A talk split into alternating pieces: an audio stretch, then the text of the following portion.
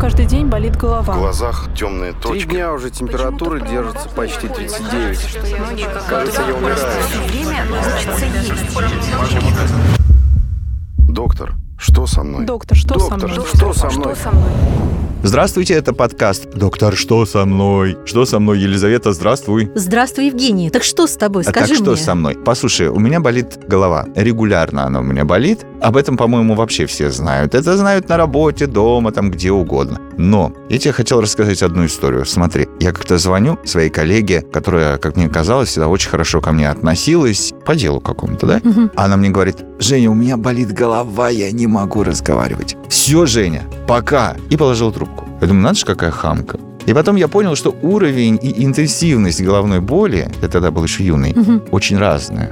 И когда тебе человек говорит, что у него болит голова, ну, можешь просто сказать, ну, слушай, у меня болит, что-то у меня голова болит, да? Мгм. А может, действительно, у человека чуть ли не до обморока вот эта интенсивность головной боли существовать. Лиза, мне есть что тебе рассказать о головной боли Да, еще? давай. Я пошел к доктору какое-то время назад. Говорю, слушайте, у меня болит голова. Доктор была очень хорошая. Она мне говорит, мы вам сейчас сделаем МРТ, КТ, в общем, все мы сейчас вам сделаем. Я говорю, хорошо. Я полежал вот в этой вот э, трубе, Мгм. Потом э, мне какие-то проводки к голове цепляли. Потом мне сделали рентген шейного отдела. Мгм. Доктор посидела, посидела, говорит, ну, у вас что-то, наверное, с позвоночником. Может быть, вам иглоукалывание сделать? Ну, вообще, да у всех голова болит. И отпустила. Я не знаю, насколько это распространенная практика. С тех пор, когда у меня болит голова, Ты делаешь иглоукалывание. я точно не иду к доктору, ты понимаешь? Я знаю, что ты знаешь. В зависимости от того, какое место головы болит. Вот так вернее, да? Да, давай поговорим о локализации головной боли Мгм. и что это значит, если болит вся голова. Я не знаю, у тебя болела когда-нибудь вообще вот Да, вся да, я голова? же тебе говорю, Вот да, как вот обруч вся. сдавливает. Что такое обруч? Это вот так вот ты взяла и вот так вот повязала себе обруч, ну как... Нет, ну э, представь, как железный обруч сдавливает, постепенно боль нарастает, и вот эта боль свидетельствует о перенапряжении мышц, сухожилий, плечевого пояса, затылка, лба или связок.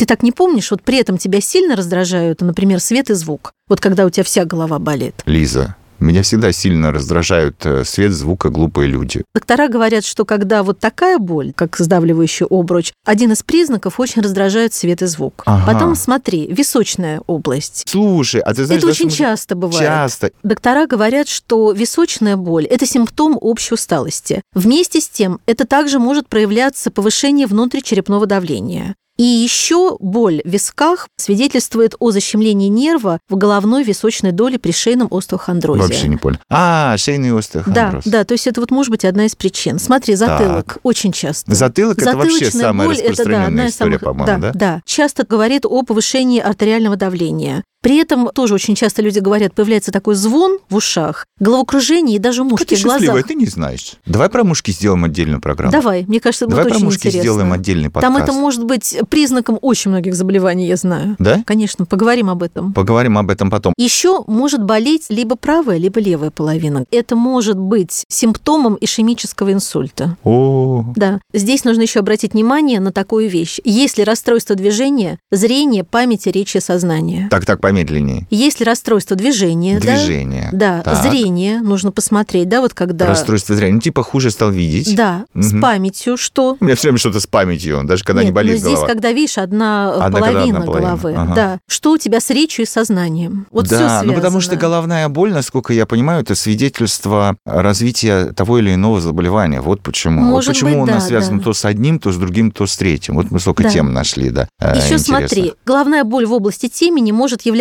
следствием такого распространенного заболевания, как тоже шейный остеохондроз. И в отдельных случаях болевые ощущения сопровождаются тошнотой, головокружением и шум в ушах. Уже говорила, шум в ушах это когда затылок, да? Да. Ну, то есть э, шум в ушах, насколько я понимаю, связан э, с повышением давления. Но там еще есть такая вещь, я думаю, что там уже, наверное, должны быть какие-то дополнительные исследования. Вот дискомфорт в области темени головы возникает еще по вине, смотри, инфекции или вирусных заболеваний, болезней крови, опухоли мозга, заболеваний нервной системы. Это вот э, наверху. Да, Мгм. Поэтому здесь, когда уже, наверное, постоянные какие-то боли, здесь уже нужно обязательно обратиться к врачу. Но да. еще давай, конечно, скажем обязательно про лоб, потому что головная боль может быть в области... Лоб очень распространенная да, история. Да, но это может быть мигрень. Особенно вот если такая пульсирующая, нарастающая боль, то, скорее всего, это мигрень, эта боль может длиться от нескольких часов до трех суток. И при этом очень раздражают любые резкие звуки, запахи и свет. Мы с докторами говорили, есть мигренозный статус. Это когда приступы мигрени, вот этой головной боли, идут друг за другом. Например, там даже могут 4 приступа друг за другом, угу. и разница менее чем 4 часа. Причем, ну, это жуткое состояние. Давай вот более подробно нам о мигрени расскажет невролог, нейрофизиолог Александр Михайлович Будик. Как и во всех заболеваниях, здесь общее название мигрень, а когда мы начинаем копать, там возникает очень много разных подвидов. Есть эпизодическая редкая мигрень, есть частая мигрень, есть хроническая мигрень. Для разных вот этих заболеваний мы используем разную терапию. Есть лечение, которое направлено на лечение хронического болевого расстройства, есть то, что мы называем профилактическая терапия, для того, чтобы мы предотвращали вот такие нечастые, но сильные приступы. И есть лечение самого приступа. Иногда приступы настолько часто начинают повторяться, что человеку действительно требуется что-то больше, чем обычное обезболивающее. И тогда проводят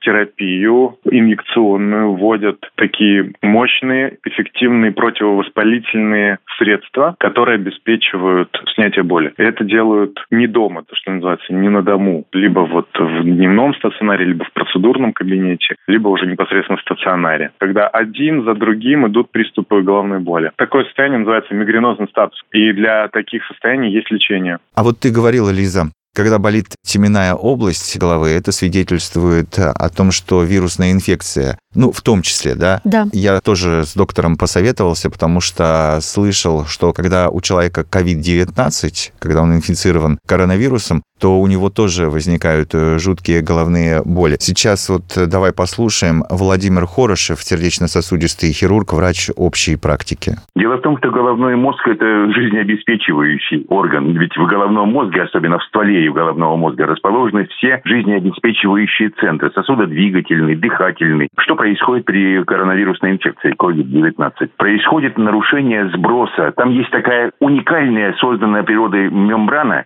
через которую кислород проходит в кровь и соединяется с гемоглобином. Так вот, эта мембрана, она утолщается при COVID-19 и нарушается переброска кислорода из газообразного состояния, внедрение его в кровь, то есть непосредственно уже передача с кровью. То есть это приводит к кислородному голоданию. А раз приводит к кислородному голоданию, то и приводит к головной боли. Любая боль – это сигнал. Природа придумала уникальнейший механизм предупреждения. То есть, когда она формировала защитные силы организма, она придумала боль. Если бы не было боли, то смысла защитных силах ни малейшего нет. Боль – это сигнал опасности. Женя, и, кстати, вот если вопрос возникает у людей при головной боли, к кому обращаться, к какому врачу? Конечно, это невролог. Есть даже такая отдельная специальность, как говорят доктора, цефалголог, который специализируется именно на лечении головной боли. А вот как раз то, что ты говорил о том, что тебе назначили иглы, вот что нам об этом говорит Александр Михайлович Будик, невролог-нейрофизиолог. По поводу иглорефлекстерапии есть замечательная цитата одного немецкого исследователя, который сказал, что мы не знаем, работает ли иглорефлекстерапия или не работает, но мы знаем, что она помогает. Исходим из того, что действительно человеку помогает. Массаж и э, мануальная терапия, они тоже в некоторых ситуациях помогают. Другой вопрос, что, например, у человека с хронической мигренью может болеть шея. Определенные изменения в организме, которые при вот такой хронической головной боли возникают, они вовлекают шейный отдел. Не боль в шее является причиной головной боли, да, но как бы является следствием. Если человек идет в такой ситуации к коммунальному терапевту, то он лечит не причину, а следствие. И в этом человеку может помочь невролог разобраться все-таки, что же является причиной, что является основным запускающим моментом. И для того, чтобы вот так не ходить в данном конкретном случае ненужный сеанс, действительно нужно прийти к неврологу, разобраться, чтобы он поставил диагноз. Доктор, что со мной? Доктор, что Доктор, со мной? что со мной? Что со мной? Одна из самых распространенных причин возникновения головной боли. Даже если сейчас не обращать внимания на локализацию, хотя мы в основном о ней говорим, да, ну вот посмотри, как мне доктор стала проверять. В первую очередь стала проверять, что у меня с шейными позвонками, да, и что у меня с плечевым суставом. То есть первая причина, я так понимаю, основная, да, это остеохондроз. Это очень частая причина. Может быть разрушение межпозвонковых дисков, вот как амортизаторов, да, между позвонками. Вот этот межпозвонковый позвонковый диск, как объясняют доктора, он начинает уплотняться в результате этого разрушения, и это как раз приводит к разрушению уже костной ткани, то есть непосредственно самих позвонков. Ну и что получается? Ну придешь ты, тебе скажут. Да. Ну да, разрушается, и у тебя там что-то там где-то там у тебя да, разрушается. но там же идет, это еще приводит к нарушению деятельности позвоночных Так это можно артерий. как-то остановить, я не понимаю. Так вот же, что отвечает доктор Хорошев. Остеохондроз, остеохондрозу рознь. Как говорится, другой позвоночник не возьмешь. Если не принять меры определенных, состояние его будет ухудшаться. Ага. Раз возникли боли и диагностировали остеохондроз,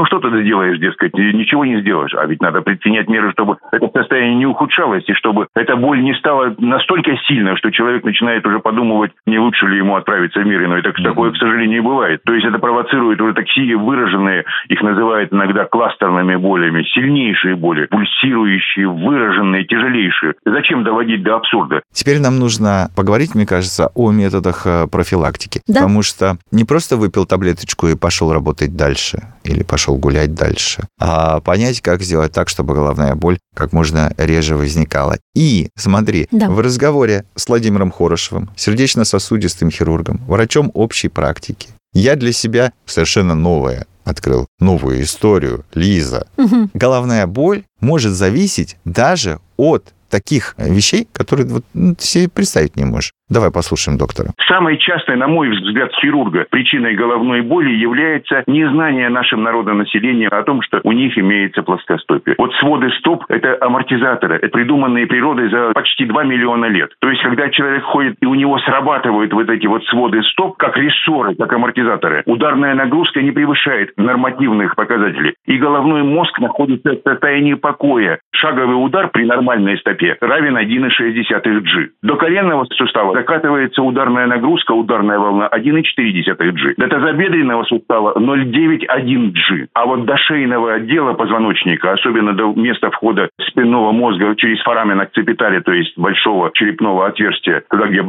спинной мозг переходит уже в продолговатый, ударная нагрузка докатывается в 8 десятитысячных. Чем выше степень плоскостопия, выраженности плоскостопия, тем более сильно удар докатывается до головного мозга. И это причина для реакции головного мозга в виде боли. Женя, а я еще знаю, что врачи, когда говорят со своими пациентами, они уточняют не только локализацию, где у тебя именно болит, но они сейчас уже говорят о некоторой совокупности вот фактов, которые как раз скажут им объяснят, может быть, причину этой головной боли. Есть такая первичная головная боль, которой страдают 95% людей во всем мире. Вот эта первичная боль, она не совсем страшна. В принципе, там есть какая-то терапия или обезболивающие, которые ее, вот эту боль, убирают. И также еще доктора говорят, если, смотри, боль как раз беспокоит ежедневно, на это как раз надо обращать внимание. И они советуют вести дневник. Он так и называется «Дневник головной боли». И давай об этом послушаем, что советует делать в этой ситуации Александр Будик, невролог, нейрофизиолог. Я всем своим пациентам рекомендую вести дневник головной боли. Когда человек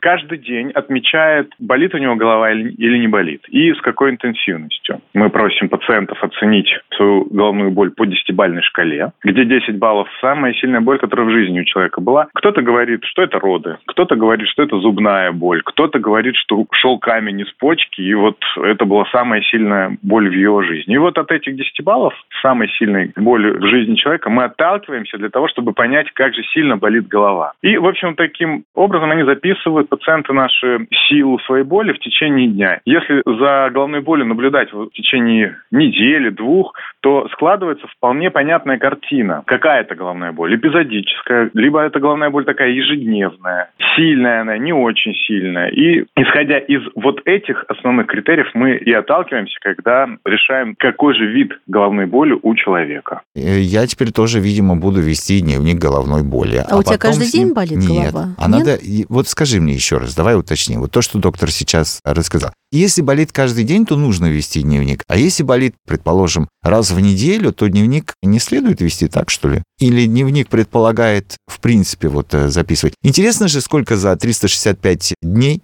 у тебя болит голова. там два раза в неделю. Мне кажется, здесь уже тоже нужно проанализировать, что ведет вот к этой головной боли, какие причины. То есть, я не знаю, может быть, там возникает? ты не выспался, ты понимаешь, что Лиза, а если переспал? тоже может быть Тоже же головная ведь боль. может быть головная Но вот как боль, раз да. ты анализируешь, да, и Мгм. может быть А как раз... похмелье сюда не включается. Ну, если, наверное, каждый день пить, наверное, Нет, это ну, тоже может быть причиной головной боли. Давайте Да. вернемся к серьезным темам. В общем, самое главное – анализировать. Понимаешь, если она у тебя часто появляется, попробуй проанализировать. Может быть, резкие звуки или какие-то резкие запахи, да, которые у тебя вызывают дискомфорт. Запиши. Вот интересно, стресс вызывает ли головную боль? Вызывает, конечно. Прям вот серьезный стресс. Разговаривал с доктором, тебе хочу Да. сказать. Говорили о необходимости не чувствовать себя дискомфортно людям, которые постоянно работают в одной и той же позе. Значит так, за компьютером там, предположим, у станка, ну, когда вот поза одна и та же. Вот он говорит, нужно постоянно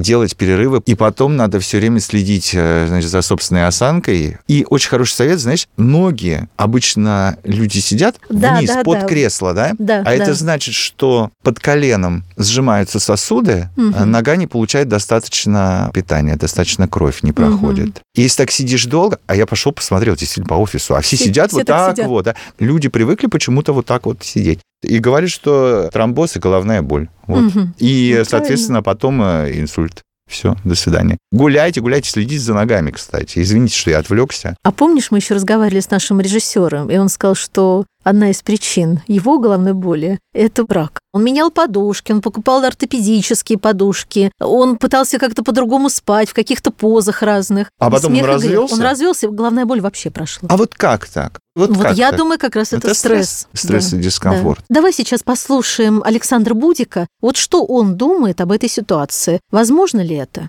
Действительно, когда мы общаемся с пациентом, мы начинаем обсуждать те факторы, которые вызывают головную боль. Мы стараемся добиться таких изменений в поведении человека, чтобы он не попадал в те ситуации, которые вызывают у него головную боль.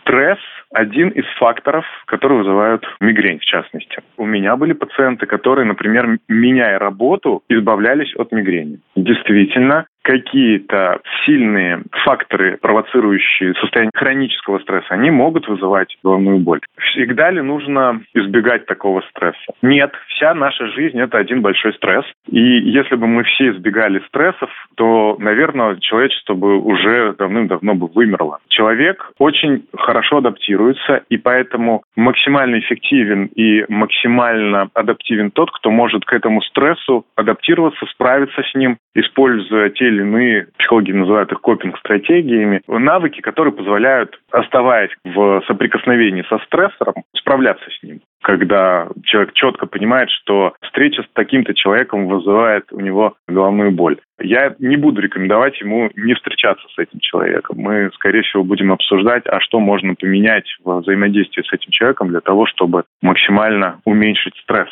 Ну, так далеко можно уйти. Меня почему-то все время болит голова, да, например, там говорит режиссер. Чтобы понять, не является ли брак причиной, я должен сказать, что делать? Развестись. Послушай, а если голова продолжает болеть, что, опять жениться? Скажешь, дорогая, давай поженимся обратно. Я не угадал. Не угадал. Я смотрю, ты много знаешь э, о нашем чудесном режиссере, так он в результате что? Он кого-то другого себе нашел? Или, или Ну, так- это я не знаю, говорит, но сейчас да? он Не прекрасно себя Так, чувствует. прекрасно себя- так, Нет, это важно, Лиза, потому что, смотри, одно дело, он жену, с которой испытывал дискомфорт, сменил на какую-то девушку, которая ему больше нравится, и у него прошла головная боль. А может, ему вообще, он сидит себе в квартире один, там, с котом или с собакой, понимаешь, ему отлично прекрасно. включит себе телевизор, выпьет там... Женя, э, об этом компотик. история умалчивает. Понял. Доктор, что со мной? Доктор, что со Доктор, мной? что со мной? Жень, вот как раз я сейчас вспомнила, да, ты как раз в начале нашей беседы говорил о дополнительных исследованиях, да, что у тебя болела голова, ты пришел к Мгм, доктору, мгм. и ты делал там МРТ, КТ. Очень внимательно отнеслись, только безрезультатно. Иногда даже говорят вот доктора, что МРТ вообще даже не всегда необходимо. Потому что пациент, например, очень часто вот приходит на прием, они уже сделали МРТ, и многие, да, вопросы действительно можно уже понять. Но иногда лучше все-таки, говорят доктора, вести дневник, Мгм. с помощью этого дневника будешь анализировать причины своей головной боли. А дальше, например, тебе уже доктор назначит дополнительные исследования. Ты можешь сделать МРТ, а понадобится МРТ с контрастом. Тебе придется дополнительно какие-то деньги платить. Может быть, например, кому-то нужно сделать электроэнцефалограмму. Но видишь, есть еще УЗИ сосудов головы и шеи, которые тоже иногда назначают. Да-да-да, мне тоже делали. Жень, ну, конечно, еще есть такая вещь, как самолечение. Есть, наверное, какие-то вещи безобидные, которые, например, я помню рецепт моей бабушки. Это горячий крепкий чай сахаром. Кстати, О, это рецепт твоей бабушки? да, это очень хорошо Откуда- расширяет сосуды. Откуда моя жена знает рецепт твоей бабушки? Ну, я думаю, что это, наверное, все знают, А. что горячий крепкий чай с сахаром сладкий расширяет сосуды. Так. И мне тоже было интересно узнать мнение врача, вот как они относятся к таким, ну, может быть, иногда безобидным вещам, но есть же самолечение, которое, наверное, тоже может как-то навредить, когда люди, например, да, безумно используют какие-то обезболивающие средства. Но вот что об этом сказал врач-невролог Александр Будик. Мы всегда идем следом за пациентом. То лечение, которое уже человек принимает и которое уже помогает, помогает подтвердить либо опровергнуть те наши предположения о причинах головной боли, которые возникают во время приема. Другой вопрос, если головная боль ежедневная, принял какую-то таблетку и вроде помогло, но на завтра опять головная боль возникла. Мы делаем вывод, что все-таки то лечение, которое человек сам себе назначил, оно неэффективно. И нужно прийти к неврологу, и нужно рассказать о своей проблеме. Ну что же, понятно, что головная боль до конца никем не исследована, несмотря на колоссальные усилия, которые предпринимают доктора. Да? Ну, столько разных причин, от банального насморка до менее банального стресса и вообще до онкологии. Женя, ты гений. Мы совсем забыли с тобой рассказать об одной из, наверное, таких знаковых, важных причин головной боли. Это опухоль мозга. Когда вы приходите к доктору, самое главное исключить онкозаболевания. И, конечно, есть очень много исследований. Одни из них очень дорогостоящие. Я просто знаю об одном из них. Мгм. Это ПЭТ-КТ. То, что ты сейчас рассказала, это обозначает э, только одно, что значит не зря доктор, вот я видишь, я так с сарказмом тебе свою историю рассказывал, а на самом деле, значит, не зря доктор назначила все эти исследования, которые мне пришлось э, пройти. Конечно, Ну, я думаю, то что, есть наверное, исключили да. в первую очередь Да, э, да, вот да. эти вот э, возникновения опухоли, о которых ты говоришь. Как нам сказал доктор-хирург Владимир Степанович Хорошев, выявленная в самом начале опухоль и удаленная, да, или какое-то лечение, которое вовремя было проведено, оно как раз позволяет всегда остановить вот этот процесс и, скорее всего, тоже убрать вот причину головной боли. Мгм. В зависимости от тяжести того или иного болевого синдрома. Если, скажем, это кластерные боли или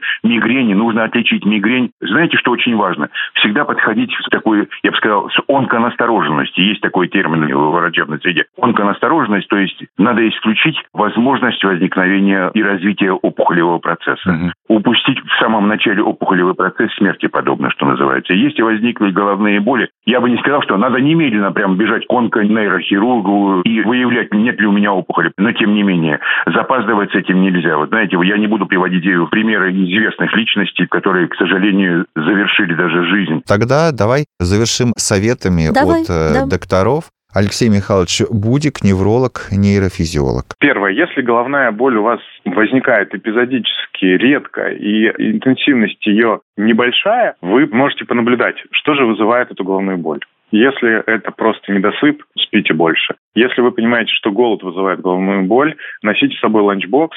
Если жажда, берите с собой воду. То есть первый основной совет – это наблюдайте за причинами своей головной боли. Если головная боль сильная, новая, возникла впервые и она пугает, то тогда нужно идти к неврологу для того, чтобы разобраться с этой головной болью. Третий момент. Прежде чем идти к неврологу, возьмите те исследования, которые вы уже сделали. Разложите их в хронологическом порядке, чтобы на приеме доктор мог увидеть динамику изменений и приходите на прием к неврологу. Теперь советы от Владимира Степановича Хорошева, сердечно-сосудистого хирурга, врача общей практики. Я утром встал, улыбнулся сам себе в зеркало и сказал «Доброе утро, мир». Это позволяет избежать депрессии, синдрома выгорания, профессионального выгорания, всего-всего. Я поздоровался с миром, поздоровался сам с собой. А потом уже со всеми окружающими, кого бы я ни встретил. Это позволяет жить в добром здравии и в добром настроении. С любовью к самому себе и к окружающему миру. И, разумеется, к людям. Друзья мои, подписывайтесь на нас в Яндекс Музыке, в iTunes. Будем рады рассказать вам о том, как быть э, здоровыми. Если у вас возникает вопрос «Доктор, что со мной?», сразу включайте наш э, подкаст. Будьте здоровы и берегите себя. У меня каждый день болит В голова. глазах темные Три точки. дня уже температура держится почти 39. Кажется, я умираю. Доктор, Что со мной? Доктор, что со Доктор, мной? что со мной? Что со мной?